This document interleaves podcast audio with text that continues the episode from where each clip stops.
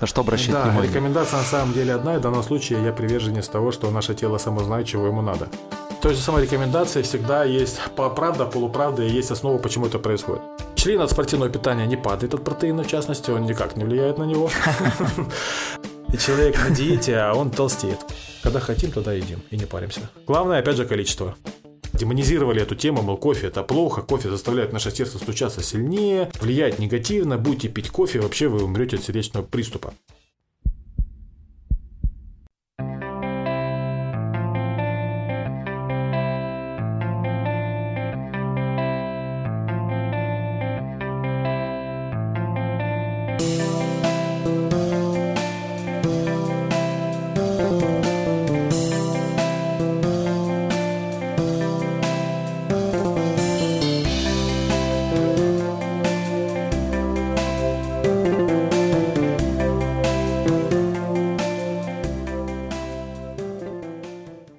Друзья, привет! С вами подкаст проекции бесконечности. Сегодня мы будем говорить про наше здоровье. С вами ведущие, как всегда, Антон и Гриша. Приветствую. Всех приветствую. И у нас в гостях сегодня Роман. Роман, привет. Всем привет. И э, у нас так в начале по традиции э, мы немножечко так о наших гостях. То есть где родился, чем в жизни увлекаешься, занимаешься. Так вкратце. Родился в Чернигове, Украина по жизни занимаюсь. Занимался на самом деле много, чем в текущий момент. Это, э, можно назвать себя там фитнес-методистом. Также, ну, в общем, занимаюсь как в частности, тренер, методист и основатель школы фитнеса X-Line, то есть обучаю тренеров, причем это не онлайн-школа, а офлайн классическая.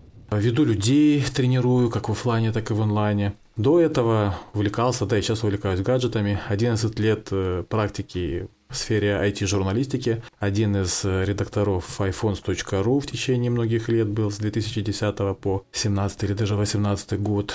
А, один из редакторов ITCUI, еще десятка всевозможных сайтов. То есть, если в гугле набрать Роман Юрьев, то там моих статей тысячи на самом деле. По гаджетам, если говорить о теме спорта, та, которая у меня сейчас основная, то это около 70 публикаций больших на темы, связанные с тренировками, с питанием, с добавками и так далее. В общем-то, тоже это все легко в гугле найти, либо там на iPhone тот же самый зайти, это все есть доступно. Лет мне почти 40, 39, будет 40 через несколько месяцев. А журналистика это твое хобби или ты учился этому? Нет, я мое образование это экономическое высшее образование экономическое. Причем это во времена, когда я получал, знаете, тогда даже должны были быть уборщицы с высшим образованием, поэтому это чисто на волне, как говорится, массовой истерии по поводу высшего образования. И на самом деле я хотел на программиста идти, но как бы не получилось в силу особенности того времени, набора моего там города и так далее. Соответственно, э, журналистика это, ну, как хобби. Я этим деньги зарабатывал много-много лет. То есть я просто, это начиналось как хобби.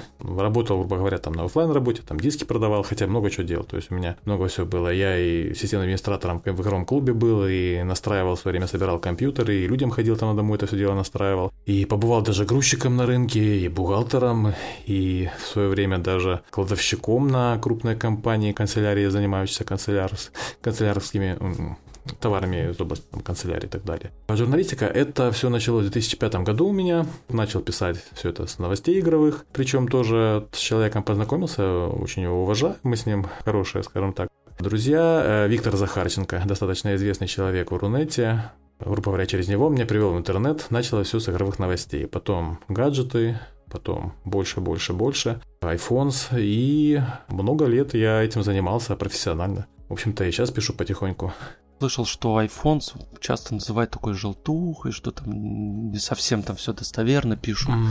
Или на, ну, не, это... не совсем так. Дело в том, что проект это очень большой. Первое. Проект, естественно, коммерческий, как и любой другой сайт, то есть э, только там, ну, грубо говоря, на поддержку всего этого работающего, это все не бесплатно стоит. И он очень популярный, то есть, по сути, iPhones.ru это как было крупнейшее сообщество там любителей техники Apple в Европе, так и осталось. Посещаемость сайта огромная, чем популярнее сайт, тем больше как положительных отзывов, так и отрицательных. То есть э, насчет желтухи тоже не совсем так. Когда iPhone начинался, когда, ну, грубо говоря, когда я туда пришел, скажем так, потому что он уже три года существовал или четыре до этого, Это было такое, у нас редакция была из пяти человек, ребят, мы умели, грубо говоря, делали все, то есть это не просто написание текста, это и текст, работа с фотографией, видео, по сути, вот любая статья, которая там есть, это человек делает один, все, включая там какие-то ролики на весьма высоком уровне сделанные.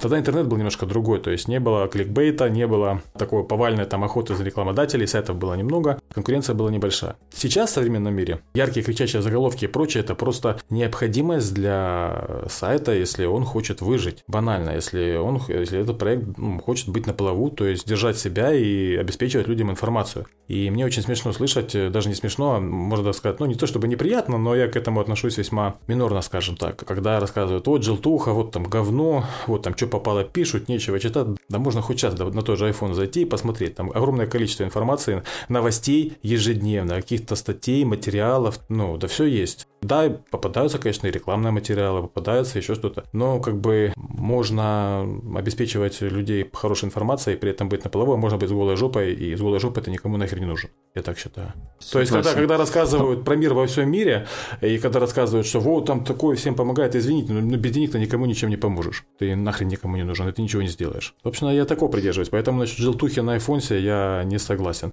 Да, материалы изменились, да, статьи стали немножко другие, да, редакция сейчас другая, сайт другой, но сказать, что он там плохой, или там желтушный, или скачился, там нечто, нет, в общем-то, это как был крупнейший сайт на эту тематику, так и остался. И по количеству контента, по-моему, он до сих пор еще впереди. Ты ушел, в принципе, добровольно, там никаких конфликтов, ничего не было, да? Конфликтов э, нет, то есть там изменилась политика редакции, и, в общем-то, э, я был не совсем в этой политике согласен. Разошлись мы, грубо говоря, да мы даже, в общем-то, и не расходились на самом деле. Недавно, буквально пару недель назад я статью опубликовал, хоть и после долгого перерыва, и потом как бы тоже публиковал. А, просто... А, пописываешь Да, да, да, просто, да? просто я немножко ушел в другую область. Все, конечно, интересно, но есть такой интересный момент, что за 5 лет, в принципе, можно достичь хорошего уровня в в определенной области, а за 10 лет ты достигаешь профессионализма. А потом, для того, чтобы, грубо говоря, не тухнуть в этой области, надо начинать что-то другое. Я в свое время там высокого уровня достиг там настройки, конфигурации компьютеров, там настройка Windows и так далее.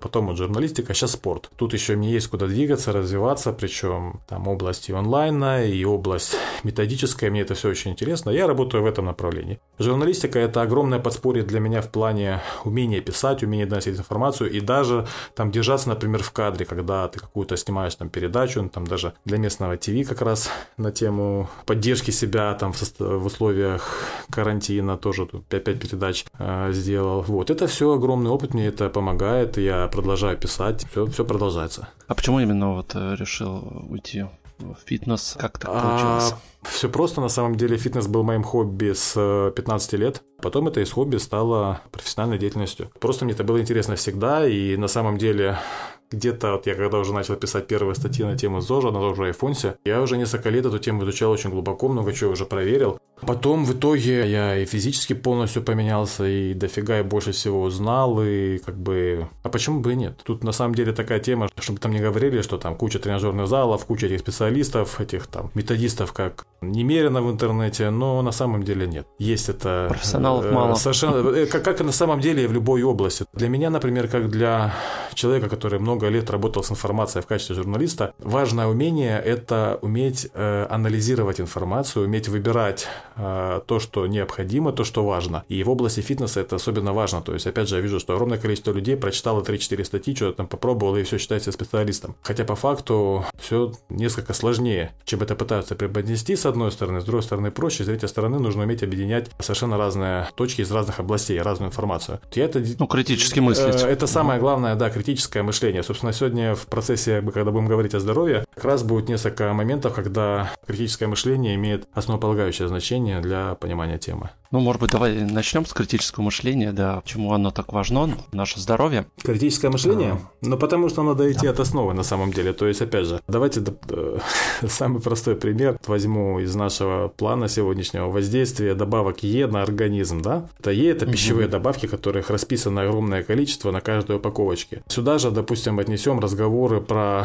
э, наколотую там курицу магазинную, там плохие яйца магазинные, про продукты, про гео, про ГМО добавил, у меня прям даже отдельная статья в свое время писал по этому поводу. Прочие все моменты. Так вот, очень смешно слушать насчет э, лютого воздействия Е на организм, когда тебе об этом рассказывает человек с явно лишним весом, запихивающий в рот очередную пачку чипсов или запивающий это все пивасиком. Можно этими Е обжираться с утра и до вечера, но вот эта вот пачечка чипсов или баночка пивасика, это намного хуже, чем боль по поводу добавок Е. Это касательно, ну, если говорить поверхностно, если копнуть немножко глубже, то э, люди не понимают, что такое Е в большинстве своем. То есть появилось такое в сети информационное поле негативное касательно Е, вернее, оно давно культивировалось, мол, Е это плохо, это добавки, это красители, это особенно там усилитель вкуса какой-нибудь там лютый и т.д. и т.п. С детства пугали. Да, с детства помню. пугали. По факту... Ну, по сути, это просто эксплуатация темы, получается. А, реально, реально, что такое вот эти вот добавки Е, это то, что стандартизировано, проверено, перепроверено и утверждено как безопасный компонент для человеческого организма. Безопасный компонент. Это же касается тех же самых сахарозаменителей, подсластителей, про которые тоже говорят, ох, у вас там отвалится все и будет жесть лютая. Это касается того же самого глутамата натрия, хотя по факту глутамат это нейромедиатор, который производится нашим же организмом. И ничего плохого в нем нету. И самый простой пример, который люблю приводить. Берем обычное яблоко, срываем его с деревца, и как вы думаете, сколько там добавок Е в обычном яблоке? Ну, 2-3, наверное, нет? Больше? А, сейчас я скажу. Тут э, примерно до 20 штук, 18, по-моему.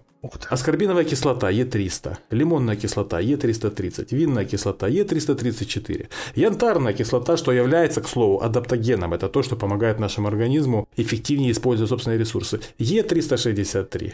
Ниацин Е375, он же никотиновая кислота, используется в пищевой промышленности, очень полезная штука для организма и необходима пищевой промышленности. К слову, аскорбиновая кислота – это антиоксидант, то есть э, он препятствует а, гниению продукта, окислению, то есть окисление по, по факту гниения. Е101 – рибофлавин, то есть из биофлавоноидов такая штучка. Е140 – хлорофилл, то есть то, что делает наше яблочко зелененьким. Е160А – каротин, Е163, антоциан и прочие, прочие полезные моменты, включая уксусную кислоту, которая ничего ничем страшным не является, молочную кислоту, яблочную кислоту, пектин, он же загуститель, когда орут пектин, загуститель, какой отстят, он в составе натурального яблока есть, это натуральное вещество. Е520 глутаминовая кислота э, и прочие все моменты. Это в обычном яблоке. По сути, примерно то же самое вы увидите практически в любом продукте. Да, конечно, есть какие-то красители, которые могут воздействовать на организм. Хорошо, не питайтесь колбасой колбасой, ну, ешьте мясо нормальное. Или взять ту же самую курицу, э, как рассказывают, там антибиотики, оно там все наколото,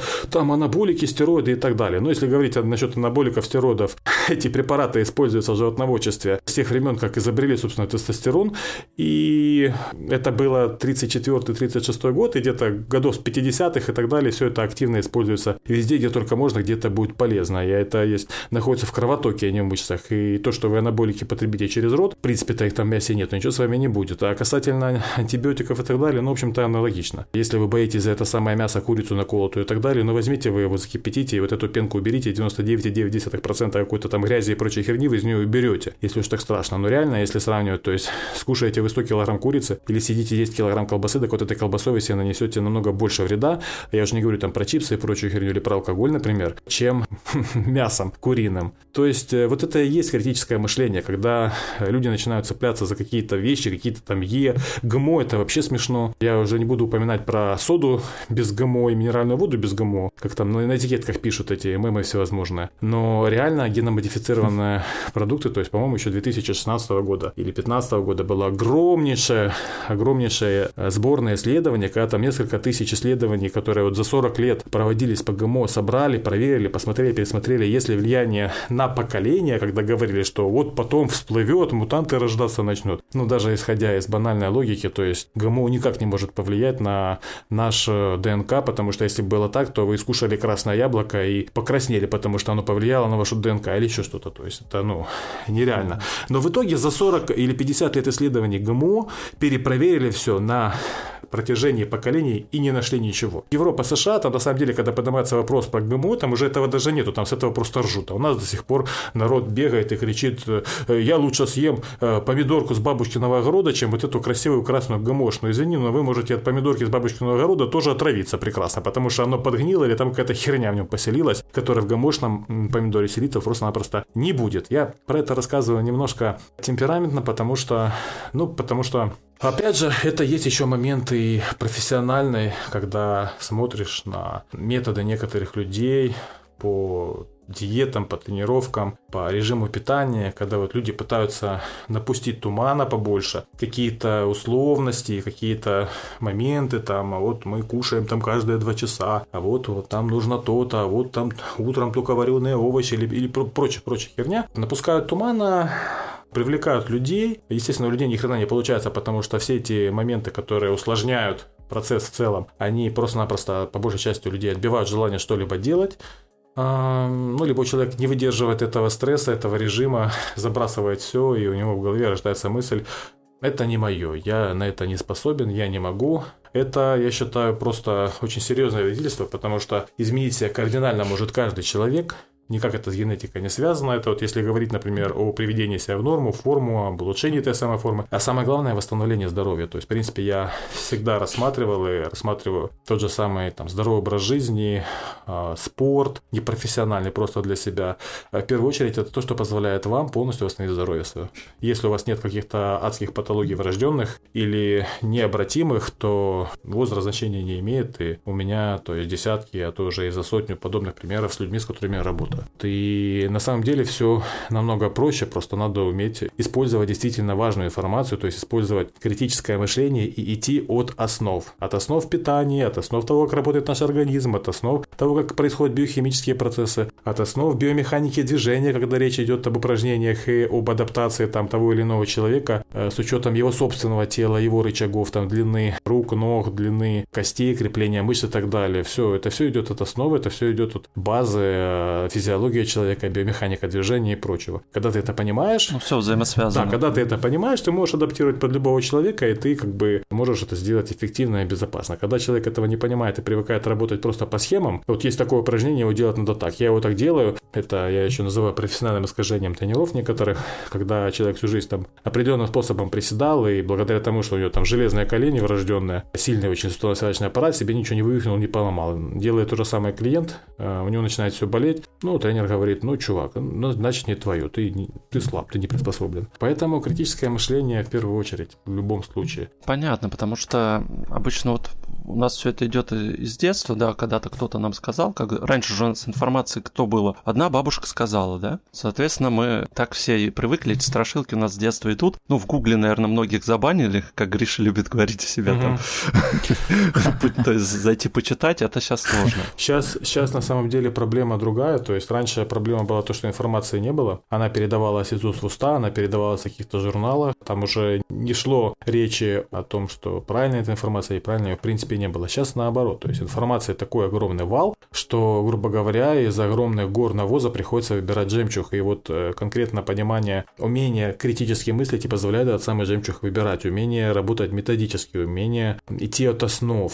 Соответственно, сейчас э, ситуация такая же, как и была там 30 лет назад, только в обратном порядке. То есть информации просто настолько много, что реально полезную из нее выбрать бывает сложно. Либо бывает еще такой момент, э, если у человека много выборов, он просто стопорится на месте, он не может сделать вообще никакого выбора. То же самое. То есть, допустим, если раньше там хочешь идти в тренажерный зал, я просто по себе помню, вот я в 15 лет, я был при росте 184 сантиметра, весил 55 килограмм. Я просто вытянулся буквально за год очень сильно, но при этом питание было не очень хорошее, и, э, грубо говоря, я был дистрофиком, то есть выглядел как анорексический мальчик, э, анорексик. Я решил так, ну как, как набрать вес? Нажрать просто, ну это не, не, неэффективно. Э, прочитал, что там спорт, все дела, работа с отягощениями. Окей, все, пошел с отягощениями сообщениями работает, нашел тренера, там, что-то делал, и все. А сейчас человек так, так, мне надо в зал пойти. Ага, и начинается выбор кроссовок, правильных, выбор правильного питания спортивного, подбор тренера, подбор упражнений, программ, заход в интернет, там 100 500 программ. О, какую мне взять себе программу правильную? Я же хочу все сделать правильно, я же не хочу терять время. И в итоге это либо заканчивается вообще ничем, либо человек приходит, пробует, через месяц видит, что-то я там особо не изменился, наверное, это не мое, и заканчивается. Это такая же проблема, как и полное отсутствие информации. Единственное, может быть, даже с отсутствием проще, потому что ты просто идешь и делаешь хоть что-то. А тут уже получается огромный выбор многих людей стопорит. Можешь дать совет вот как раз вот э, во всей вот этом, во всем этом океане информации, вот как э, нужно выбирать, на что ориентироваться? То есть, если я, допустим, хочу почитать полезную информацию, ЗОЖ тот же самый, спорт. Google, Роман Юрьев, ЗОЖ. Напишите там 70 статей, все обо всем. Если говорить конкретно о конкретных людях, я рекомендую обратить внимание на деятельность э, Ярослава Брина, Станислава Лендовера, Дмитрия Яковина, Скоромный Андрей тоже очень неплохо пишет. Ну, это то, кого я могу рекомендовать. На самом деле людей очень много, но те, кто э, реально дают полезные советы, их, э, их как раз немного. А, ну еще Валерий Живухин тоже неплохой товарищ, он же Валерон Тестостерон.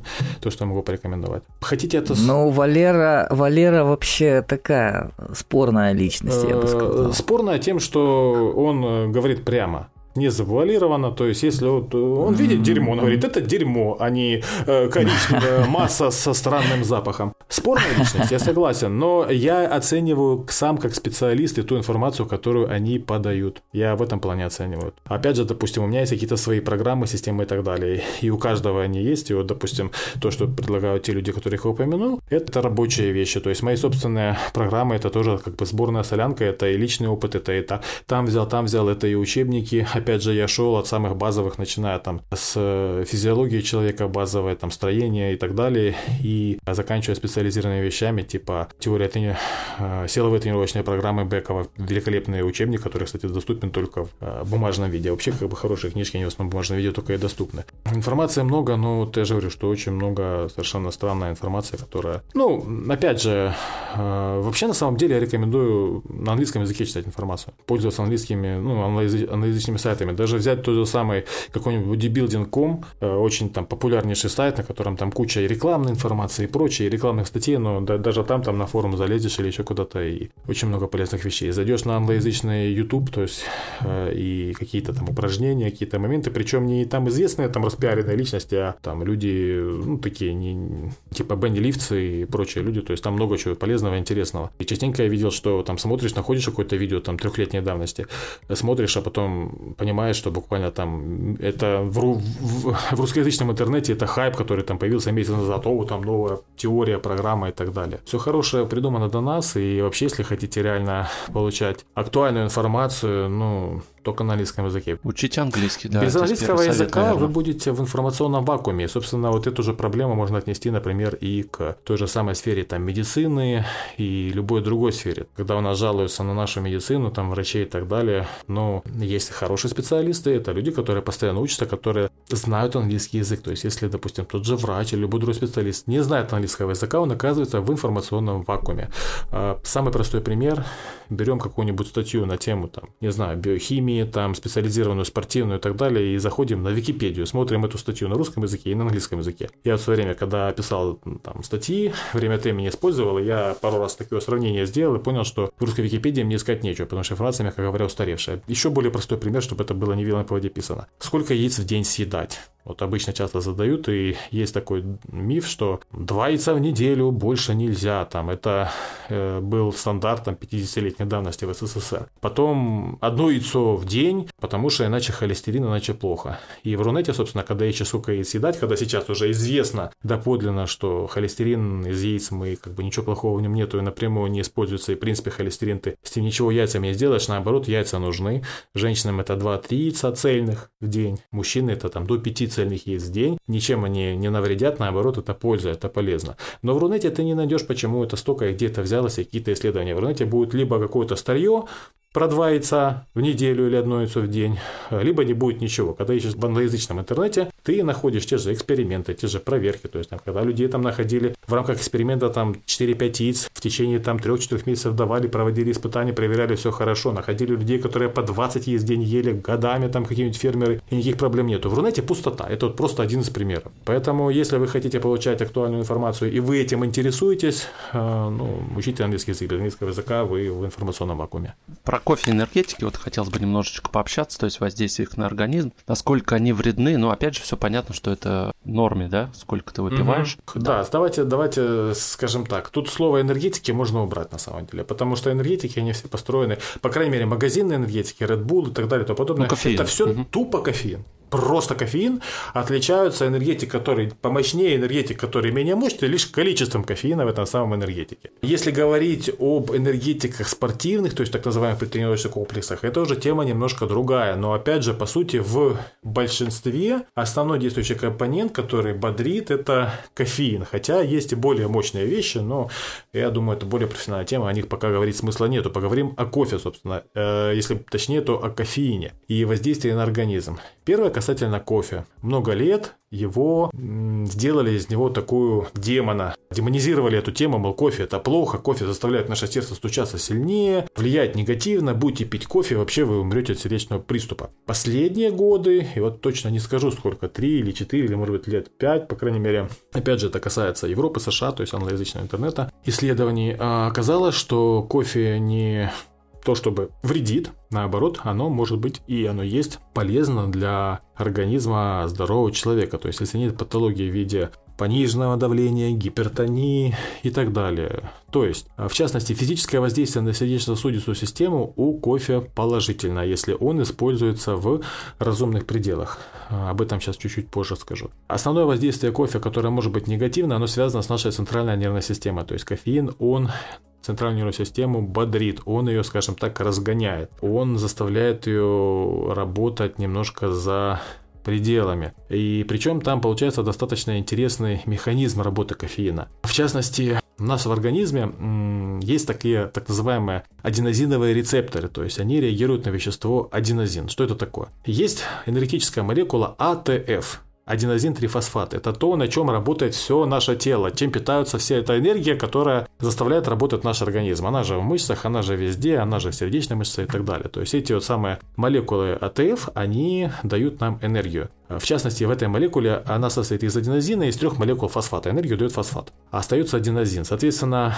э, очень простой механизм, когда в, мы используем много энергии, э, ну, в принципе, используем энергию в течение дня, увеличивается количество этого самого аденозина кровотоке. И рецепторы, которые расположены по всему телу, они улавливают все больше и больше и больше аденозина, и для нашего мозга это сигнал, что аденозина много, значит, энергии было использовано много, и, значит, э, организм пора уже переводить в режим экономии энергии, пора ему спадки, пора ему отдыхать. А, ну, обычно там с помощью сна это делается, когда мы становимся сонными, вялыми и так далее, то вот обычно как раз это, за это отвечает мозг, потому что он уловил большое количество аденозина с помощью рецепторов. Что делает кофе, в частности кофеин? Вот эти молекулы кофеина, они обладают свойством прицепляться к аденозиновым рецепторам, таким образом они просто-напросто маскируют нашу усталость. То есть э, в организме большое количество вращается в этого самого аденозина, человек чувствует сонливость, дернул чашечку кофе, эти рецепторы забились кофеином, а, мозг э, не видит, что как бы рецепторы свободны, аденозин к ним не прицепился, значит все хорошо, и мы чувствуем бодрость, подъем сил, концентрацию внимания, то есть а, мозг включает нашу, ну, работу нашего организма на полную катушку. Соответственно,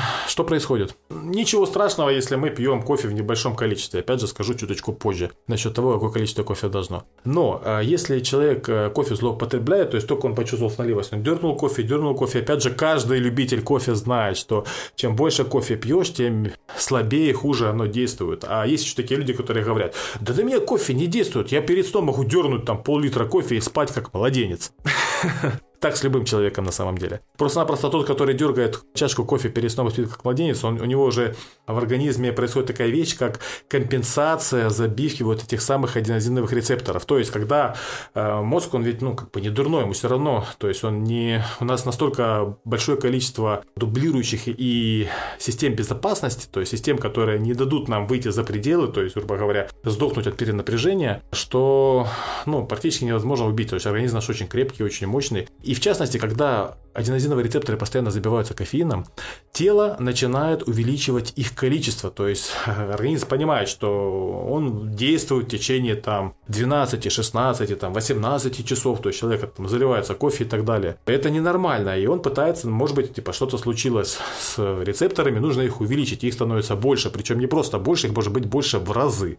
В 2, в 3, в 4 раза от нормального состояния. И что происходит? Мы выпиваем порцию кофе. Оно забивает эти самые рецепторы, но их уже много, их очень много.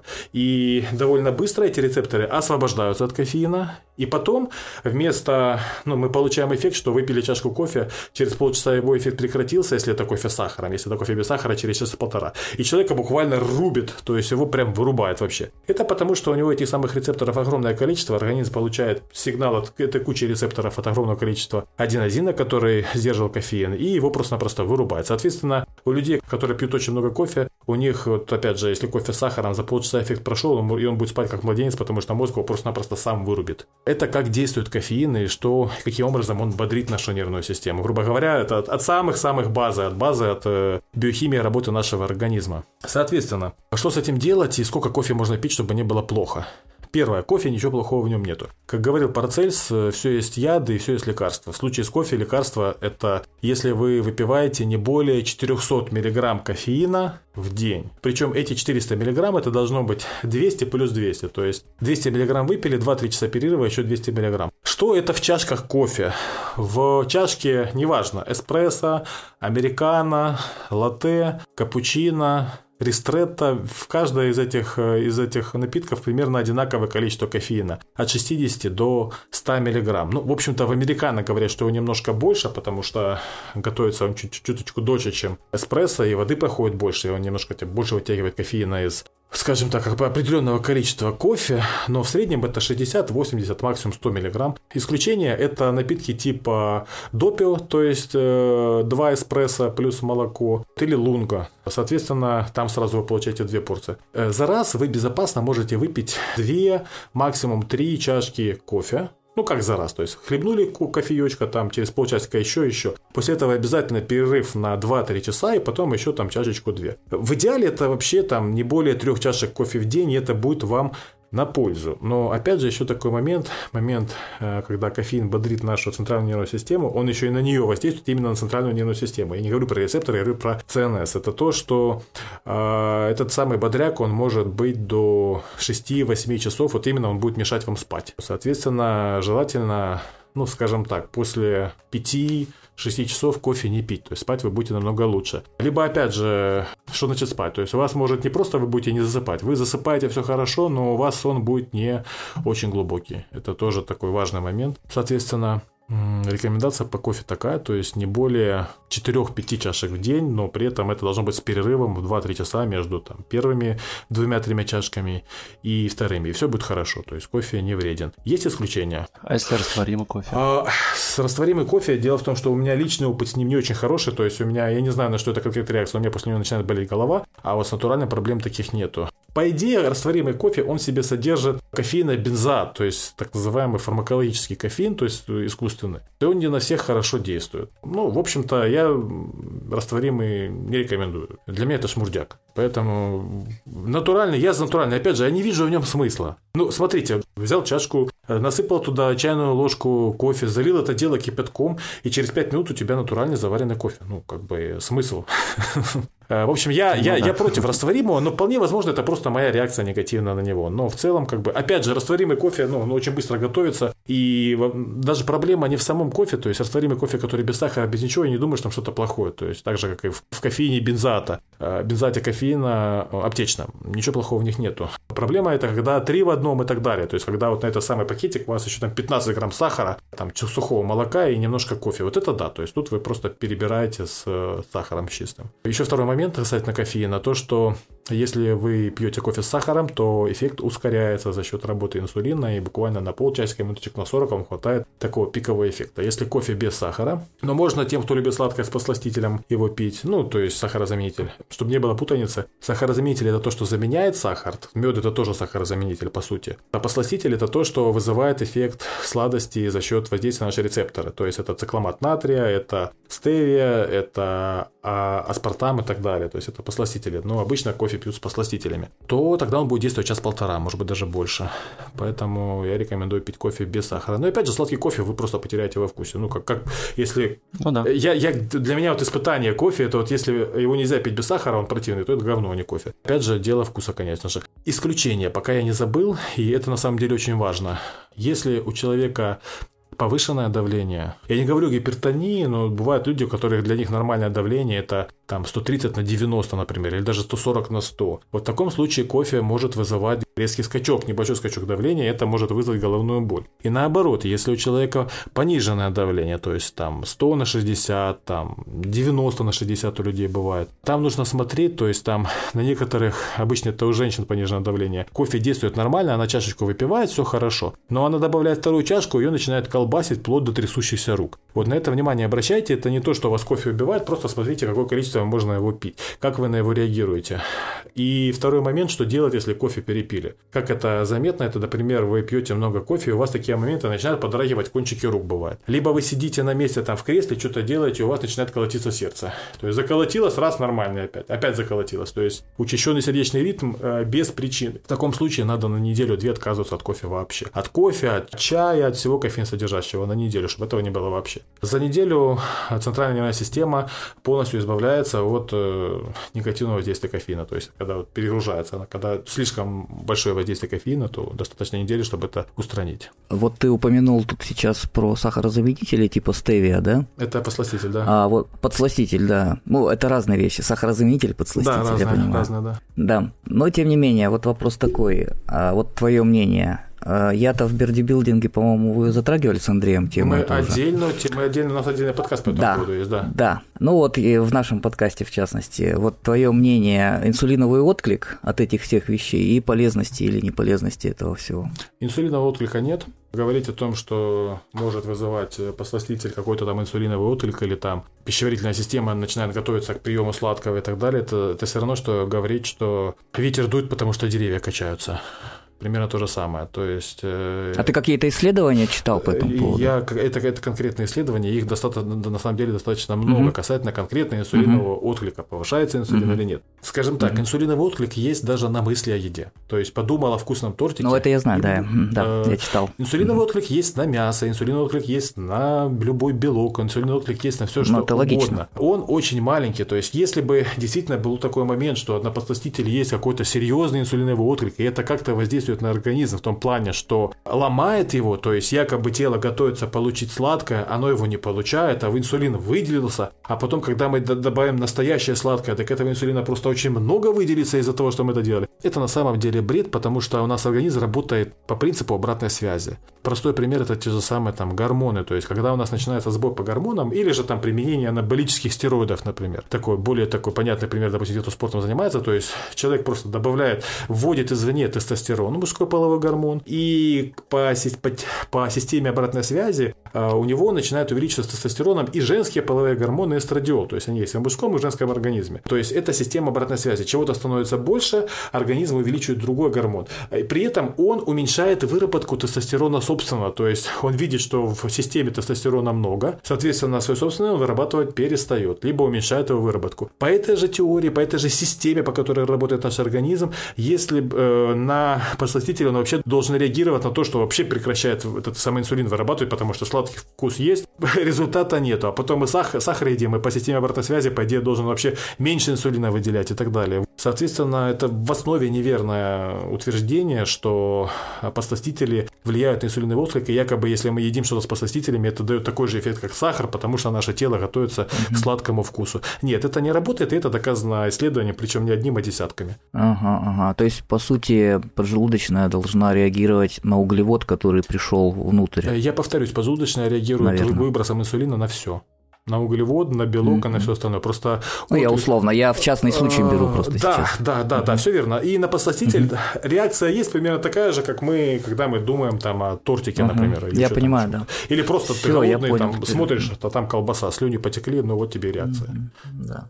Это, по сути, психосоматика. Ты как бы глазами, у тебя глаза, там, язык сработали, а э, Ну, внутри у тебя не пришло. Не, не- не- совсем так. То есть в данном случае как раз все любители теории, что посластители это зло, вред и страшно, они исходили из того, что мы чувствуем сладкий вкус, и якобы это вызывает реакцию. Но а давайте копнем, давайте воспользуемся критическим мышлением и копнем немножечко глубже. Например, э, сахарин был изобретен еще в 19 конце 19 века. Не изобретен, а обнаружен. Цикламат натрия был там разработан там, в 1960 или 57 году. Например, из популярных таких сахарозаменителей. Когда появились первые вот эти подсластители, и они оказались очень дешевыми, потому что их надо минимум, и производство их очень простое, и они давали тот же самый сладкий вкус. А что произошло?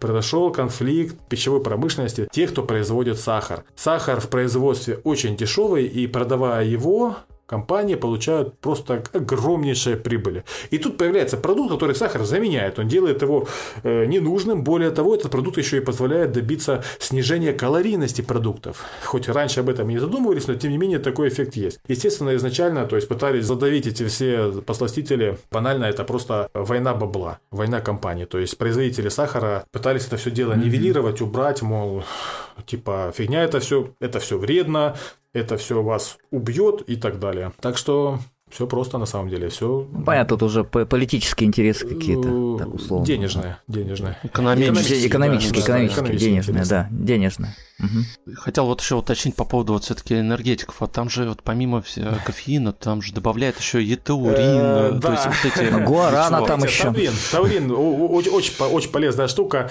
в том плане, что полезная она не совсем, скорее там для щитовидки, и то не в тех дозах, которые он добавляется в энергетике, а как э, бодрящее вещество, он не работает. Это, опять же, доказано. Точно так же, как, например, на мужчин трибулис не работает, как бустер тестостерона собственного. Тоже доказано это и не одним исследованием. А куча витаминов группы В, вы посмотрите, в каком это количестве. То есть, это их, мягко говоря, там настолько мало, что вы этого не заметите. То есть, вы скушаете яблоко и получите те же самые там витамины какие-то группы В. Или там гречки скушаете, и вы там столько же получите. То есть, их там добавлено очень мало, и это все добавляется просто для разбавления состава. Просто, чтобы смотришь, о, сколько всего, нифига себе, сейчас как меня взбодрит, как меня заштырит. Вот. И, собственно, все. Это тоже банально маркетинг, ну и все. Ну, гуарана еще добавляют. Гуарана, бывает, да. гуарана это, скажем так, э, аналог кофеина, но так называемый длинный кофеин. То есть гуарана действует дольше, чем кофе. Проблема в том, что обычно mm-hmm. эти энергетики, они с большим количеством сахара, и это тоже сильно нивелирует эффект, в том числе гуарана. Ну, будет вас колбасить не 30 минут, а там, 50 минут там, или час, допустим. Но, опять же, Реальный эффект можно получить от, э, например, более мощных там, спортивных стимуляторов, стимуляторов типа э, Герани, то есть он же DMA 1.3, запрещенный там в США, например. Но она и... запрещена и в России Герани. В России тоже говоря. запретили?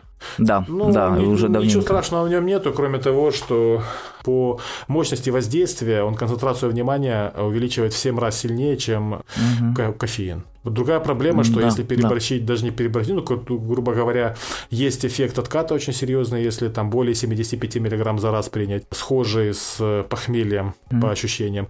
И второй момент, если часто баловаться той самой геранью, если где-то ее раздобыть, то центральная нервная система очень быстро к этому привыкает, и после этого не действует не только геран, но и кофе, и вообще никакие энергетики не действуют. Это вторая проблема. Но ничего там страшного mm-hmm. на самом деле нету. Не. Насчет похмелья, вот по выбору минеральной воды, вот э, есть какие-нибудь рекомендации, на что обращать да, внимание? рекомендация на самом деле одна, и в данном случае я приверженец того, что наше тело само знает, чего ему надо. Есть такое понятие, как вкус, то есть пьешь воду, и она тебе в кайф, а бывает она просто противная. Так вот, минеральную воду проще всего подбирать потому, вот, вкусная она или невкусная. То есть, ну, понятно, что у нее должен быть реально состав минеральной воды, это должна быть не столовая вода, а именно минеральная вода. Там пьете боржоми, в кайф прекрасно, значит, пейте, она вам подходит. Пьете синтуки 17, в кайф прекрасно используйте. Но пхать в себя воду, которая, от которой штырит сода, и вам она не нравится, хотя она очень полезная и классная, ну, в этом смысла нету. Поэтому насчет пользы, это первое, должна быть действительно минеральная вода. И второе, она должна вам подходить по вкусу. И опять же, смотрите, насчет минеральной воды. Вы сталкивались с таким моментом, вот минеральные источники, вот именно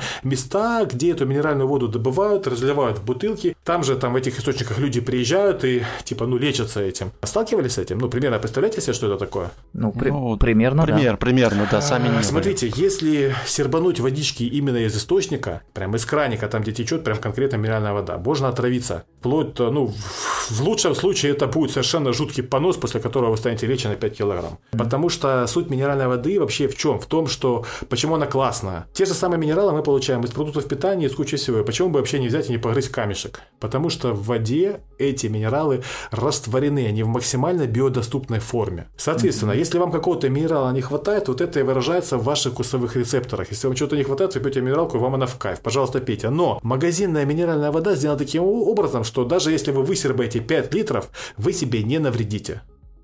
То есть магазинная минеральная вода, ее там, ну, на самом деле минералов там реально немного, то есть вы себе не навредите. Поэтому э, вылечить она вас не вылечит, но когда она помогает, то есть вот мой, например, личный опыт меня как, ну, как тренера, грубо говоря, и как диетолога. Например, вот у беременных у меня, я вел несколько беременных женщин, у них проблема то, что начинается временем сводить руки, ноги и так далее, то есть нехватка калия, нехватка магния бывает, нехватка кальция, кстати, в том числе тоже бывает, из-за этого тоже может сводить, и кальций не только для костей нужен. Решение простое было, это добавить минеральную воду калий-содержащую. Это решало проблему намного быстрее, чем, например, использование аптечного аспаркама, то есть калий-магний таблеточки. Это помогало.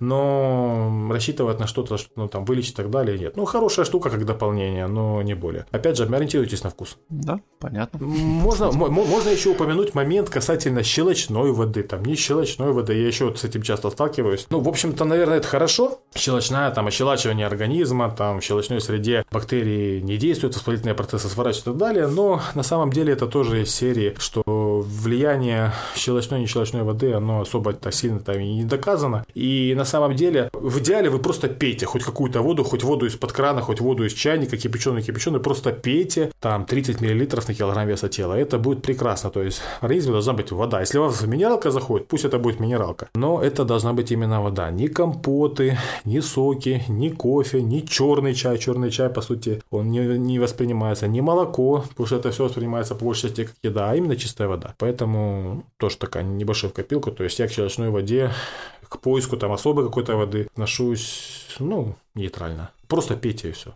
Предлагаю поговорить про пищевой пластик, воздействие на организм. Почему я решил эту тему добавить? Я просто как-то одно исследование прочитал. Оказывается, в пакетике чая там просто миллионы вот этих частиц, они при заварке распадаются, и до сих пор ученые не могут доказать, а, насколько оно негативно или, наоборот, положительно вряд ли воздействует на организм. Ну, тут, тут ключевая фраза, то, что ученые не могут доказать вреда, но и пользы, наверное, там немного. И, может быть, еще помните такую нашумевшую статью Фарге о биохакинге, кстати, о нем мы еще поговорим сегодня, когда там молодой человек потратил там или тратит огромное количество денег на то, чтобы улучшить свою жизнь с помощью биологически активных добавок. И при этом у него был один из таких моментов, он исключил из своего, из своей жизни пластик. То есть там стеклянные бутылки, по минимуму пластика, все-все-все, вот эти все дела, мол, это хорошо влияет. А, в общем, суть тут примерно та же, что и ГМОшных продуктов, ну, это мое личное мнение,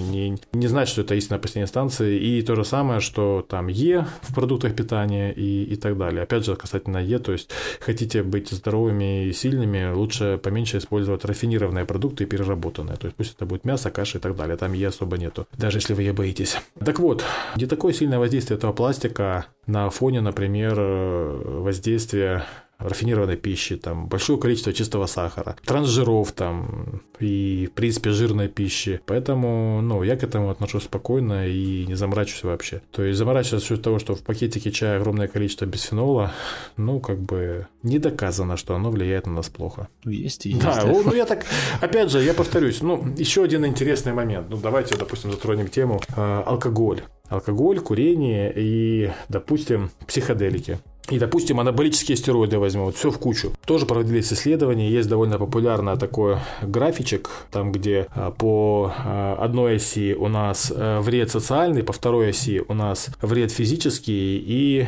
имеем черту, которая идет под 45 э, градусов вверх между этими осями. И вот на этой черте, если, допустим, взять, например, э, какой-нибудь каннабис, э, психоделики, анаболические стероиды, те же, это будет находиться где-то там в начале, то есть как бы физически, физиологически оно воздействует, ну, именно как вред организму социальный там или физически наносит, наносит, конечно, но не такой большой, а алкоголь находится чуточку ниже героина. То есть вред от него чудовищный как физический, так и социальный. Ну, чтобы люди понимали, например, не совсем люди понимают, что такое героин и почему эта штука страшная, так называемая тяжелые наркотики. Сюда же относится опиум. Первый пример из истории – это Китай и опиумные войны. Наберите в гугле, что такое опиумная война, и вы поймете, что, по сути, Китай только сейчас восстановился после этих самых опиумных войн. Это прошло там времени за сотню лет, грубо говоря. То есть фактически он был опиумом уничтожен. А опиум это, ну, в нашем организме, очень кратенько, в нашем организме постоянно э, выделяются естественные опиоиды. То есть, по сути, когда мы сидим, тело чувствует боль. Когда мы опираемся на что-то ладонью, тело чувствует боль. Когда мы стоим, тело чувствует боль от пяток. То есть вот эти все э, рецепторы, по сути, это, ну, в основе это все идут болевые сигналы. И вот эти самые опиоиды, когда, которые выделяются в нашем организме, они регулируют, чтобы мы эту самую боль не чувствовали. Они выделяются нашими собственным телом, э, мозгом, мозгом и э, железами внутренней секреции. Опиум, то есть вот если человек выкуривает там, курит опиум, то он получает в 10 раз больше этих самых опиоидов, в 10 раз на порядок. Почему, собственно, даже, вот, даже те же самые опиоидные наркоманы, то есть они, грубо говоря, на это подсаживаются, и потом полная жопа. И потом не могут с этого слезть. Не потому, что сильно хочется, а потому, что человеку просто после этого постоянно больно. А героин в 100 раз, человек за, одну, за один укол получает в 100 раз больше этих самых опиоидов, он получает просто там невероятное, чудовищное там наслаждение, идут плющит, колбасит, прет. Но когда это все уходит, проблема в том, что опиум и тот же самый героин, он буквально выжигает рецепторы выжигает. То есть потом, когда наш э, мозг производит естественные опиоиды, тело их не чувствует, и человек постоянно испытывает боль. Вот, собственно, и все. И алкоголь находится чуточку ниже вот этого самого героина. Но угу. при... А теперь, а теперь дополню немножко.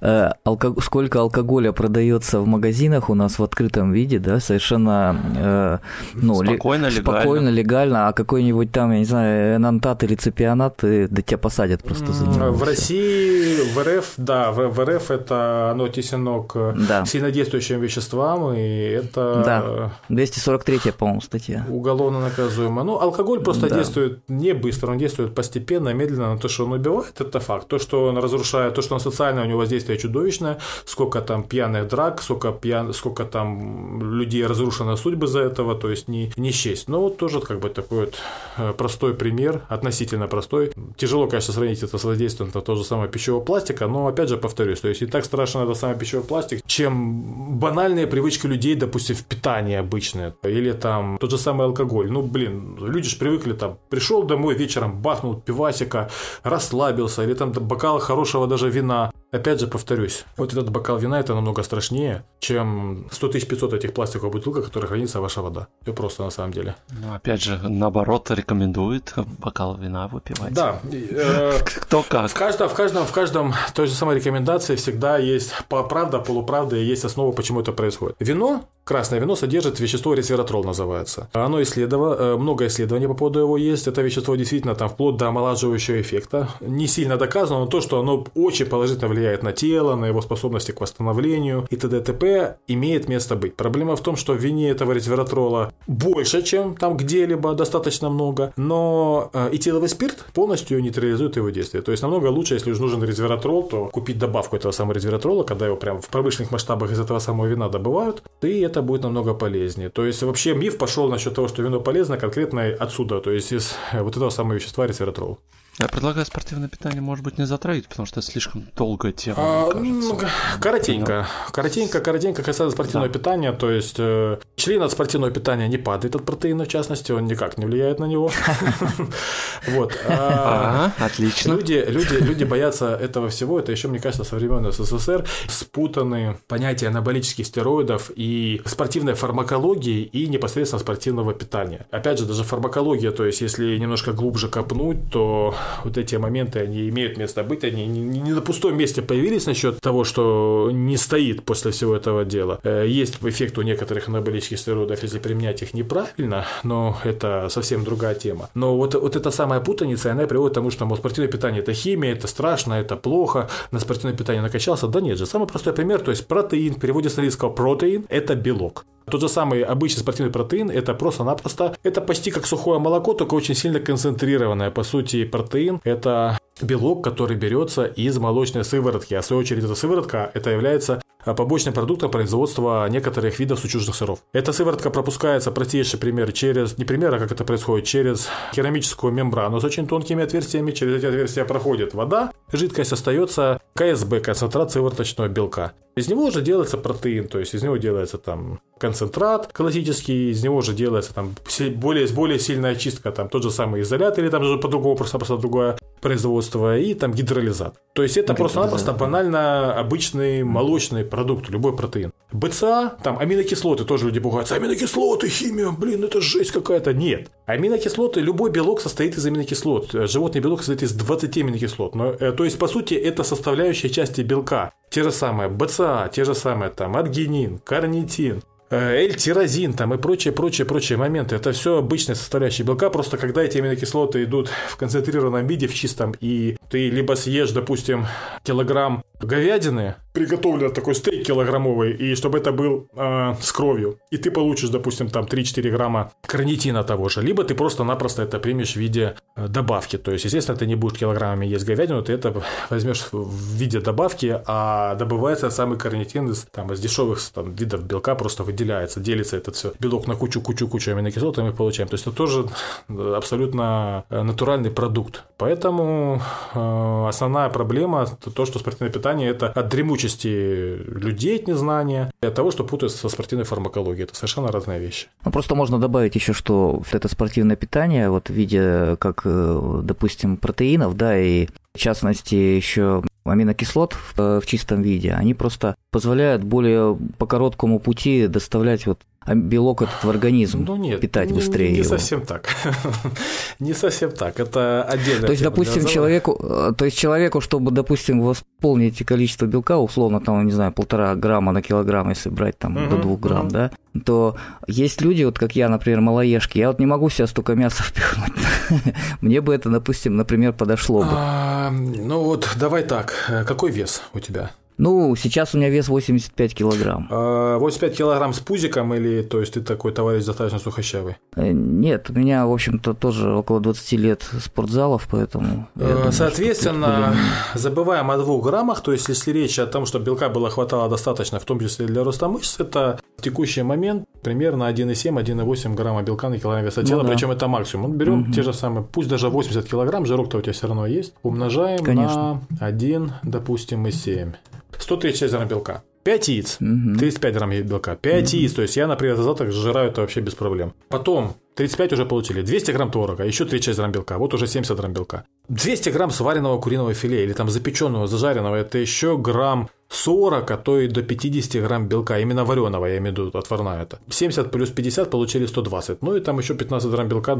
Но, э, Ром, окей, это я все считал, а конечно. А если, а если, а если сюда еще добавим то, что ты ешь там макароны, гречку и так далее, то есть на фоне, грубо говоря, достаточно большого количества, ну хотя бы 100 грамм белка э, животного плюс вот да. этот растительный белок, ты получаешь свою норму. Ну это не проблема вообще. Да, да, это не проблема, конечно. Я не об этом немножко. Я хочу сказать, что нагрузка на пищеварительную систему. Да нет там никакой нагрузки. 100, 100, 130 грамм белка, какая там нагрузка? Ну, не знаю. Я кроме белка же еще считаю. 130, 100... Ты имеешь в виду, что мясо... 136. Ну, мясо вообще... 136. мясо долго переваривается. Мясо... На самом деле. Мясо переваривается. Есть... Мясо из э, желудка перемещается в кишечник за полтора часа. Вот. После этого тебя оно не волнует вообще никоим образом. Насчет того, что нагрузка на, на пищеварительную систему...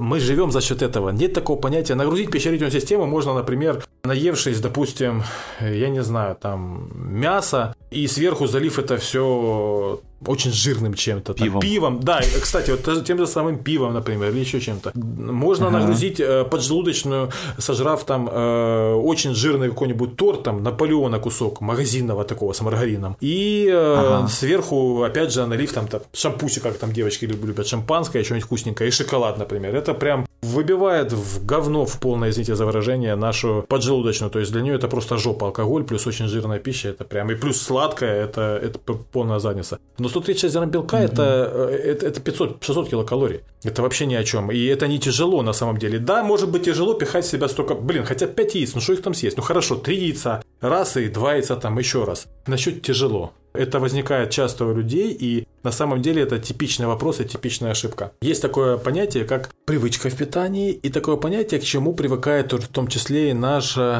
наш ЖКТ. То есть, если, допустим, ты там кушал порции там небольшие, там немного белка и так далее. Естественно, сразу ты не сможешь только потреблять и съесть за раз, допустим, 200 грамм куриной грудки. Мне сейчас это вообще не проблема. Влетит, я его и не замечу. И салатом сверху заем. В прошлом, при том же весе, как у меня там 108 килограмм сейчас, я в себя 150 грамм курицы запихивал с большим трудом. Я это, конечно, могу понять. Но если мы налаживаем определенный режим питания, это тоже несложно сделать. Со временем эта еда будет залетать вообще ну, со свистом, то есть, ну, вообще не проблема. Я, опять же, я лично протеином пользуюсь лишь как дополнением. При всем моем весе и при всей моей мышечной массе у меня протеин это могу там с творогом перемешать, чтобы вкусно было. Но так, чтобы пить на постоянке именно прям коктейлями, я этого не делаю. Мне хватает белка, причем этого белка, то есть там до 200 грамм в день из обычной еды. Опять же, такие привычки питания. То есть для меня привычно в день там съесть штук 5 яиц. Для меня привычно в день съесть там 200-300 грамм творога. У меня дома в холодильнике всегда есть каши, мясо приготовленное и салаты. Так ем я и вся моя семья и мои дети в том числе. Мы к этому привыкли, мы так готовим, у нас эта еда постоянно в холодильнике. У нас все время есть яйца, у нас все время есть творог, мы это закупаем там на неделю вперед. У нас все время есть что-то приготовленное, что открыл, съел, и мы привыкли. То есть у меня вот старший сын и младший сын. То есть если нет мяса, еды, значит нет. Слушай, а ты читмил устраиваешь себя? Я, ну, конечно, ну, даже, даже я не этот, я не у меня нету, зо... у меня нету зожа головного мозга. Нет, ну, например, сегодня я уже ага. успел сожрать там пол белой шоколадки, ну, 40 грамм этого самого белого шоколада. Все же дело, опять же, в количестве и в калорийности. Мы-то жиреем не чисто там от сладкого. То есть я не беру, например, людей с патологией, то есть с большим количеством лишнего веса там и так далее. Просто вот обычный человек, пусть даже там немножко полненький там и так далее, он будет поправляться, если он ест больше, чем он расходует, но будет худеть, если он ест меньше. Большого особо значения не имеет какие-то, допустим, те же самые углеводы. Это могут быть и быстрые углеводы, там вот и медленные углеводы. Другой момент, что контроль питания, когда мы начинаем есть что-то сладкое или те же там булки и так далее, мы переедаем, потому что это высокоплот, энергетический высокоплотный продукт. Я могу спокойно съесть две 200-граммовые булки, плюшки,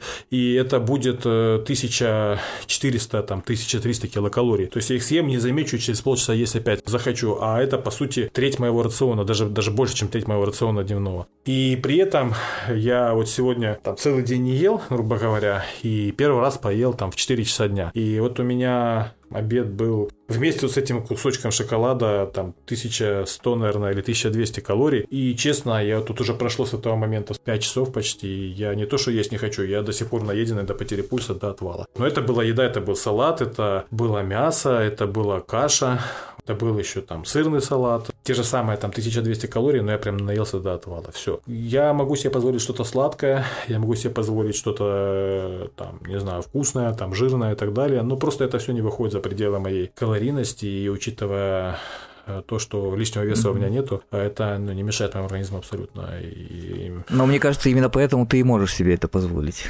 Ну, да, любой человек может позволить. Но есть даже такие смешные эксперименты, когда там один из товарищей, вот не помню фамилию, американец, худел на мороженом, Макдаке и виски. Просто-напросто он себе там контролировал совершенно а В каких количествах? Было, было определенное количество калорий, которые он должен был потреблять, он его и потреблял, то есть не больше, не меньше. Да, там человек чуть не, не, не на антидепрессантах сидел, потому что хотел сорваться и сожрать, что не попади. Тяжело себя держать на таком питании, у тебя постоянно эти скачки инсулина, то есть скачки провала, и тебе mm-hmm. хочется, хочется есть.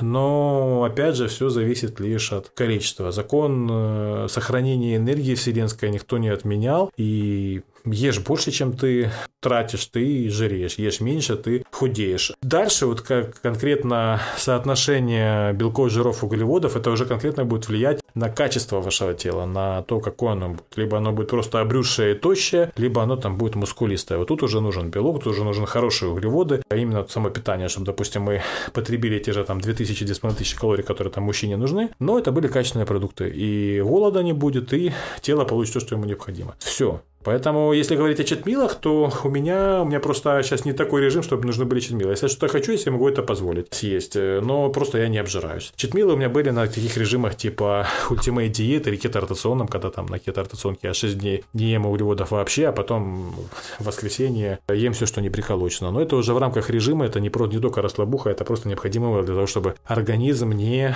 начинал впадать в дикий режим экономии. Это необходимо. А ты на кето-диете сколько сидел? У меня было три раза я сидел, 12, 10 и 8 недель. О, прилично. Да, но это в разное время было, то есть три таких опыта. Там Ultimate диета у меня тоже было там три раза, то есть там 12, 10 и 10 недель. Это что-то угу. типа буча, то есть там 4 дня белковые, 3 дня угу. углеводные и так далее. Там на LCHF, Low Carb High Fat, то есть а, небольшое количество углеводов, до 10% от общей калорийности. И много жира, много белка. Я вообще 8 месяцев сидел и прекрасно себя чувствовал. А ты жир сгонял? Да ничего не сгонял. Ну, на LCHF не сгонял, я... просто попробовать ну, хотел. Нет, ну, когда это было кето, да, прям конкретно сушился. Когда это было LCHF, оно угу. просушиться получилось само по себе, потому что такова реакция организма, что я особо не переедал, но при этом без углеводов как бы подсушиваешься. Твое мнение насчет кето работает, кето-диета? Э, да, да, работает, но нужно к этому подходить э, очень аккуратно, потому угу. что вообще, допустим, у меня вот есть несколько программ, по которым я работаю с людьми. Если, допустим, человек хочет там прям согнать хорошо вес, там прийти в какую-то хорошую форму, если мы кето используем, мы к этому подходим там в течение 4 месяцев, прежде чем мы переходим на кето-режим. Mm-hmm. То есть человек должен быть к этому готов, плюс, опять же, есть некоторые ограничения, но в целом кето работает. Причем, опять же, каким образом работает? Та же самая калорийность. Я и говорю, хорошо это или плохо. В принципе, идеально это сбалансированное питание, когда эти жиры, белки и углеводы. Но касательно кето, когда у вас большое количество белковой пищи в рационе, опять же, есть кето классическая, там, где много жира и много белка, и люди там на этом живут mm-hmm. всю жизнь, допустим, те же эпилептики, им хорошо. Это примерно то же самое LCHF, когда я жил, мне было хорошо. А когда ты на кето, когда у тебя мало углеводов в рационе, и у тебя все время примерно там один уровень инсулина в крови, вернее сахара, особо не поднимается, mm-hmm. намного меньше аппетит, то есть намного легче контролировать аппетит. За счет этого, опять же, получается, людям удается есть меньше, чем обычно, удается снизить свою калорийность без особых мучений в плане жрать хочу, я голодный и так далее. Так работает, mm-hmm. да, работает прекрасно, если правильно к этому подойти. А вот насчет того, что вот надо свою норму, да, съедать калорий, а есть а, разница в какое-то время? Принято, что вечером жрать нельзя.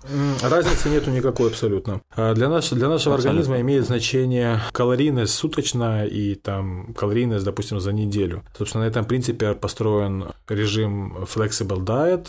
Лайла Макдональда есть такой вариант питания, когда человек просто вот живет в режиме поддержки своего организма, либо там даже худеет, и предстоит ему, допустим, поход э, на день рождения там к другу там, или к родителям, и он понимает, что в пятницу он съест больше обычного или намного больше. Ну, за это за 4 дня он просто уменьшает свою калорийность на 200-300 калорий, и в итоге получает плюс полторы тысячи, которые он может съесть. Опять же, на этом, кстати, заваливаются часто люди, которые устраивают себе читмилы, допустим, типа неделю, тут 6 дней он прям питается правильно-правильно, там на дефиците калорий, а потом у себя устраивает такой лютый совершенно читмил, что он вот эти вот сэкономленные калории, он просто-напросто перекрывает их с лихвой еще и сверху, и в итоге получается человек на диете, а он толстеет. Тоже такие моменты есть. Соответственно, когда вы поели утром, в обед или вечером, значения не имеет, я скажу даже больше, нужно адаптироваться, если вы приводите себя в норму под ваши привычки. Например, у меня утром аппетит э, небольшой. Вот если я, я могу не поесть утром, я, не, я могу не поесть в обед, для меня это вообще не проблема. У меня основной жор это вечером. Ем все, что не приколочь. Вот у меня вот ну, так вот работает моя,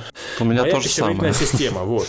А, хотя, опять же, повторюсь, если, допустим, постоянно кушать много утром, ты к этому привыкаешь, у тебя тело перестраивается. Но, соответственно, допустим, как я сейчас сделал, когда у меня физической активности меньше, хоть я продолжаю тренироваться, но сейчас я, допустим, пробую то же самое интервальное голодание, но не в плане прям как, что оно как-то сильно помогает, это классика 8 плюс 16, то есть 8 часов я ем, 16 часов я не ем. Просто банально в рамках э, комфортного контроля э, за калориями, то есть я, допустим, хочу снизить свою калорийность там с 3, 3,5 тысяч там, до 2 500, например, тысяч тысяч килокалорий. Если я ем несколько раз в день, я эти 2500 набираю очень быстро, и в итоге я там вечером голодный хочу жрать, и мне это некомфортно. Я становлюсь злым там и так далее. Вместо этого я попробовал, то есть я не ем до 3-4 часов дня, и потом я съедаю свою там ту же самую норму, там 2500-3000 калорий. И прекрасно себя чувствую, то есть я там наедаюсь до отвала в течение дня, мне легко себя контролирую, потому что я чем-то все время занят, я не сильно голодный, есть особо не хочу, и на этом режиме спокойно можно сбрасывать вес, э,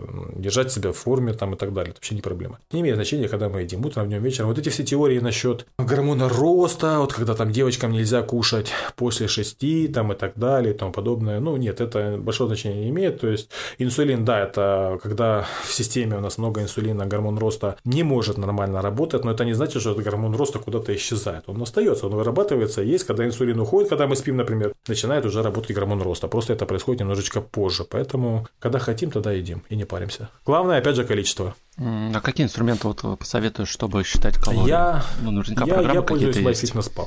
Еще хорошая программа Fat Secret. Ну, насколько я знаю, не все по подписке. Нет, бесплат, бесплатных да? возможностей Нет? и то, и другое вполне достаточно. То есть подписка там, она позволяет как-то а. более тонко настроить, но бесплатно хватает. Давайте про биохакинг как раз поговорим. Тоже очень такая новая модная тема. С Ромой, да, тут э, накануне разговаривали про это. Вчера буквально как раз, да, да сейчас, да, извини, да, вчера буквально посмотрел ролик э, как раз э, про биохакинг на YouTube, так поинтересовался, и, в общем-то, действительно, как ты правильно раньше сказал, люди там колоссальные деньги тратят на то, чтобы жить там 120 лет. У них это превратилось уже какой-то смысл жизни, по большому угу. счету. А, дело в том, что Биохакингом занимается большинство людей, которые, например, пытаются вести здоровый образ жизни. Биохакингом занимается большинство успешных предпринимателей, вот люди, которые знают высокого уровня, они все следят за своим здоровьем. По сути, биохакинг – это когда ты пытаешься повысить эффективность своего организма и даже банально формирование правильных привычек в питании – то есть именно формирование привычек. Это тоже своего рода биохакинг. То, что сейчас позиционируется как биохакинг, это такие вот экстремальные методы, то есть прям, например, как, э, допустим, там не спать двое суток и чувствовать себя нормально, или как, допустим, высыпаться за 5 часов, или как, допустим, опять же, там улучшить общее состояние, там быстрее, быстрее, быстрее с помощью добавок. Все это работает при правильном применении. Если брать примеры, допустим, из, из, из области биохакинга, например, есть такой наотроп, модофенил называется, очень хорошая штука в США, он абсолютно легально продается, продается, а в остальном мире, ну, как бы нету запрета, просто его нету. Это наотроп из области того же самого глицина, например, кстати, глицин это обычная аминокислота, просто в большом количестве у него наотропный эффект и прочих подобных вещей, но он разрабатывался в свое время там для летчиков, чтобы они могли там двое-трое суток не спать и при этом эффективно работал, чтобы у них мозг не, не нарушалась реакция и так далее. Это тоже из области биохакинга, то есть мы там выпиваем 100-200 мг модофенила с утреца и там полдня бодряком, а то и больше. А если выпьем еще и днем, то снова бодряком. Тоже из области биохакинга. Или то же самое, опять же, то же самое там герань, например, притренировочный комплекс. Я, у меня в свое время был этот притренинг с геранью. Я понимал, что у меня там серьезная лекция, мне ее там надо прочитать там 5 часов лекцию читать. А я перед этим спал 2 часа ночью всего лишь потому, что ну, блин, готовился или волновался. Ну, блин, жахнул модофиничика, сверху накатил яраньки и пошел 5 часов лекции читать. Потом, конечно, ты в говно после этого, но зато читал нормально. Это тоже биохакинг. Ну, это самый яркий пример биохакинга, я бы так сказал. Ну, пример биохакинга, да. Хотя по факту, опять же, реально, реально биохакинг – это когда мы выводим свой организм на максимально эффективный уровень его работы и максимально там продляем его жизнь за счет этого. Это тоже биохакинг. Uh-huh. Работа с отягощениями – это тоже биохакинг, то есть мы меняем свое тело, чтобы оно там выглядело как-то красивее. Применение тех же самых анаболических стероидов там спортсменами, например, или там тех, кто хотят красивое тело и побыстрее – это тоже биохакинг, потому uh-huh. что наш организм организм, mm-hmm. его гормональная система без применения таких вещей, да. допустим, ну, не позволяет нарастить какое-то большое количество мышц, например, там, или добиться там силовых показателей там невероятных. Это все это mm-hmm. биохакинг. Просто сейчас это начало, mm-hmm. это сейчас как это, скажем так, здоровый образ жизни, там, эффективной жизни заменили модным словом биохакинг. А хотя, опять же, есть классные моменты с добавками, например. Вот, допустим, вот у нас еще там э, сюда же можно засунуть и здоровый сон. В принципе, сон. Например, методы биохакинга. Люди, которые часто летают, у них есть проблемы с джетлагом джетлагом. К биохакингу можно отнести, например, устранение этого эффекта джетлага, быстрое устранение эффекта джетлага. Состоит из двух частей. Часть номер один, когда мы куда-то летим, допустим, туда, где там плюс 6 часов. То есть в самолете необходимо себя вести, ты смотришь, какое сейчас время суток туда, куда ты летишь, и ты себя живешь, начинаешь уже в самолете жить по этому времени суток. То есть, если там, допустим, ты вылетаешь ночью, и ты понимаешь, что ты э, ночью там прилетишь в США, то ты не заваливаешься в самолете спать, а ты смотришь фильмы, там, бодряком все дела. А когда уже прилетаешь США и перед тем, как завалиться спать, используешь, например, 5 HTP, такую добавочку, и мелатонинчик, там, 5 мг. Перед сном жахнул и завалился спать. Утречка 5 HTP жахнул, это прекурсор предшественник серотонина для настроения, и все хорошо. На следующую ночь сделал то же самое, и все, и ты ну, про проблему джетлага забыл. Это тоже биохакинг. То есть, ну, как бы, опять HTP, это штука, это, это предшественник серотонина и естественного мелатонина. Таким образом, с помощью mm-hmm. добавок мы помогаем, допустим, эффективнее э, преодолеть проблему джетлага. Или, допустим, у человека был у него там чудовищный стресс, ну, страшный стресс, но тут, тут нему, ну, там, на работе начальник там вздрючил, или там подчиненные херню всякую творят, он их там взувал полдня, приходит домой, трясется, Спать надо, а спать не может, не спится. Все, в мозгах крутится одна и та же херня. Применяем биохакинг. Простейшее это, допустим, а, нормальное количество валерьяночки капсулку, то есть не аптечную хрень по 20 миллиграмм, миллиграммчиков это на 500 капсулку или на 1000. И мелатонинчика 5 миллиграмм закинули и завалили спать. Бывает не помогает, бывает человек не может избавиться от этих мыслей. Простейшее аптечное средство – карвалол. 20-30 капель. Там барбитурат, барбитурат да. в состав входит, вот, он вас превращает в овощ, но вы спите как мертвый, а с утра вы просыпаетесь огурцом. Это тоже биохакинг. Все это биохакинг. То есть, по факту, я отношусь к этому руками и ногами за. Эта штука классная, но если мы это используем разумно. Правда, потом за руль лучше не садиться после коронавируса. У нас в России я, за это нет, могут Нет, я же я ж говорю, лишить. что это конкретно перед сном. То есть я сам буквально там пару-тройку раз это использовал, когда реально колбасило. Но это та штука, которая действительно помогает. То есть если выбирать между тем, я не просплю полночи и с утра буду просто убитым э, в говно и ничего не смогу сделать, или же я там жахну кроволольчика и буду спать как убитый, лучше я жахну кроволольчика. Но только перед сном. Не, я к тому, что остаточные его вещества остаются и там, по-моему, неделю, что ли, насколько я слышал. Не, ну ты уже относительно других э, проблем рассказываешь. Да. Не, я, я знаю. Если, если перед сном жахнуть 20 капель, то на утро вождению это не будет мешать никак. Кстати, вот такой совет был, формула такая, чтобы следить за своим э, пульсом. Э, то есть 220 минус свой возраст, да, да конечно, знаешь конечно. такую формулу.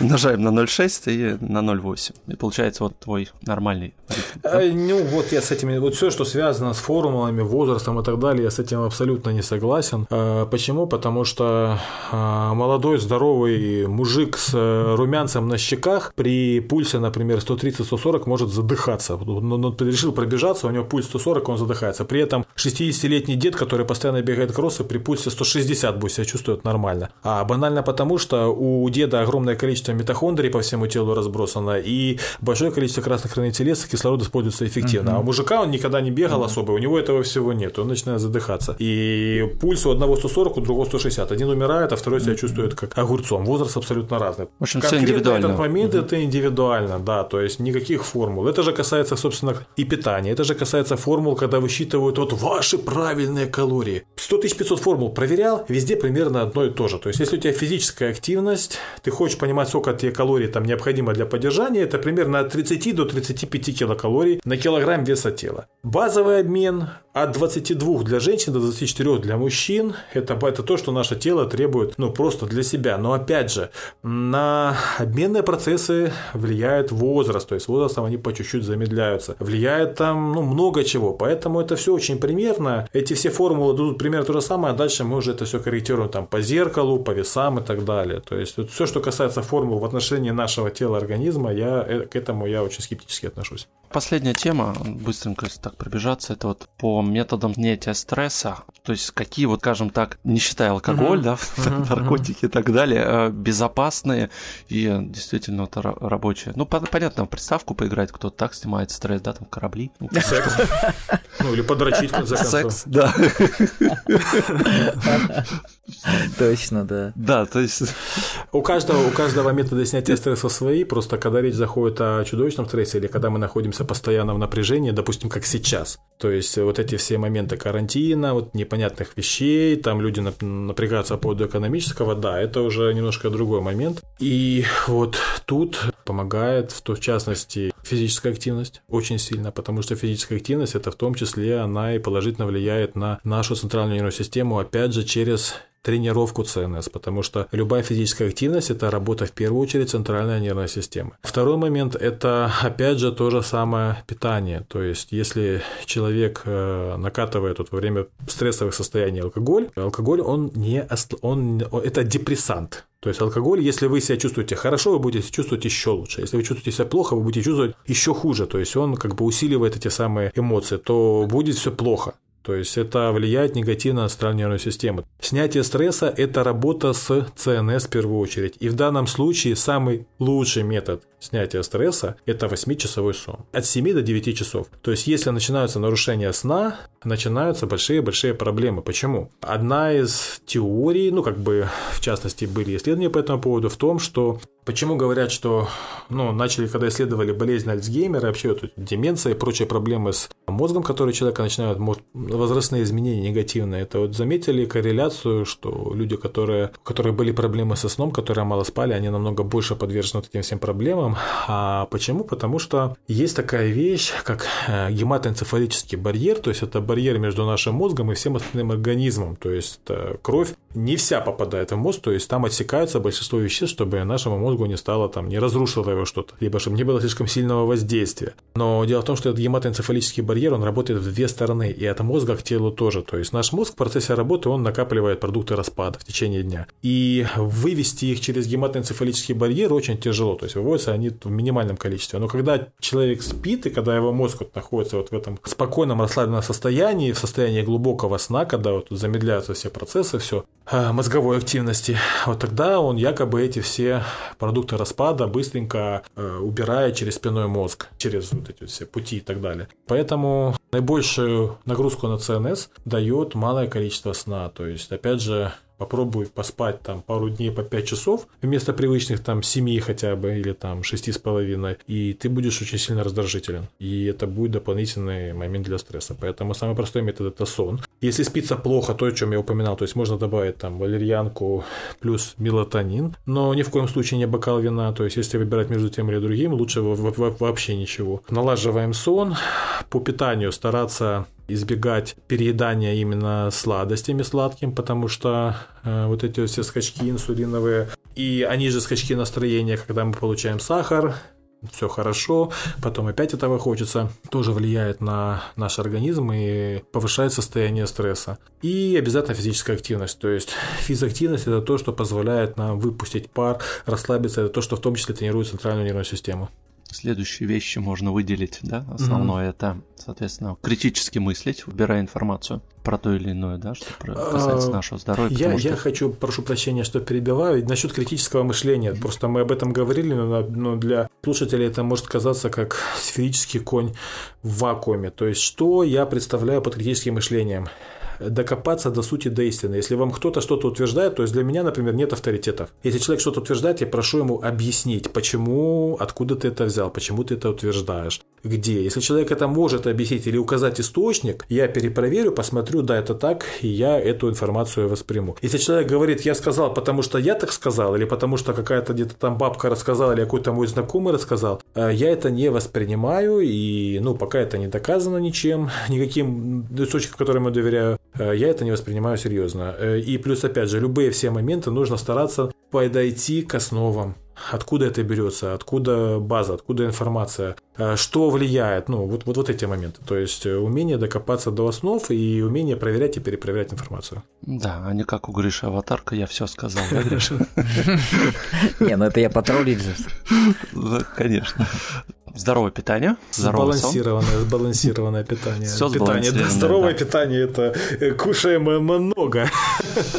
Чем больше, тем лучше. Ну да, это тоже расплывчато. Да, сбалансированное, правильное питание. Да, наверное, так будет. Спасибо большое, Даров, что нашел время. Да, да, спасибо большое. Наш подкаст было, правда, очень интересно, полезно. Я лично для себя ну, точно. Галопом по Европам, но, надеюсь, какие-то э, советы будут полезны. Да, но я еще раз хочу отсылку сделать к бердибилдингу. Там Андрей Барышников еще у нас тоже был он в гостях. Теперь мы Романа пригласили, соответственно. Да, я рекомендую. То есть мне вот часто, кстати, пишут мне, Андрей, мол, ребята, как нам похудеть, а напиши программу и так далее. Ребята, все есть. Три сезона Берди Билдинга и питание, и тренировки, да, все, что да, хотите. Да, вот да, это да, то, что мы даже рассматривали сегодня, практически каждый аспект мы детально все да, есть, рассматривали. Да, да, да. Да, поэтому слушайте, ссылки мы обязательно оставим. Спасибо. Пока. Всем пока. Спасибо. Счастливо. Пока. Пока-пока. Пока.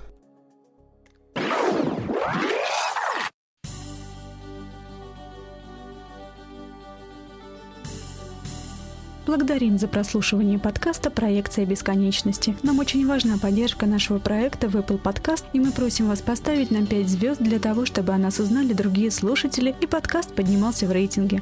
Подписывайтесь на наш канал в Телеграме, пишите ваши отзывы и вопросы на почту. Мы будем рады ответить на них. Вы можете поддержать наш проект и поблагодарить авторов подкаста через Patreon. Оформляйте подписку и получайте дополнительный контент и выпуски после шоу.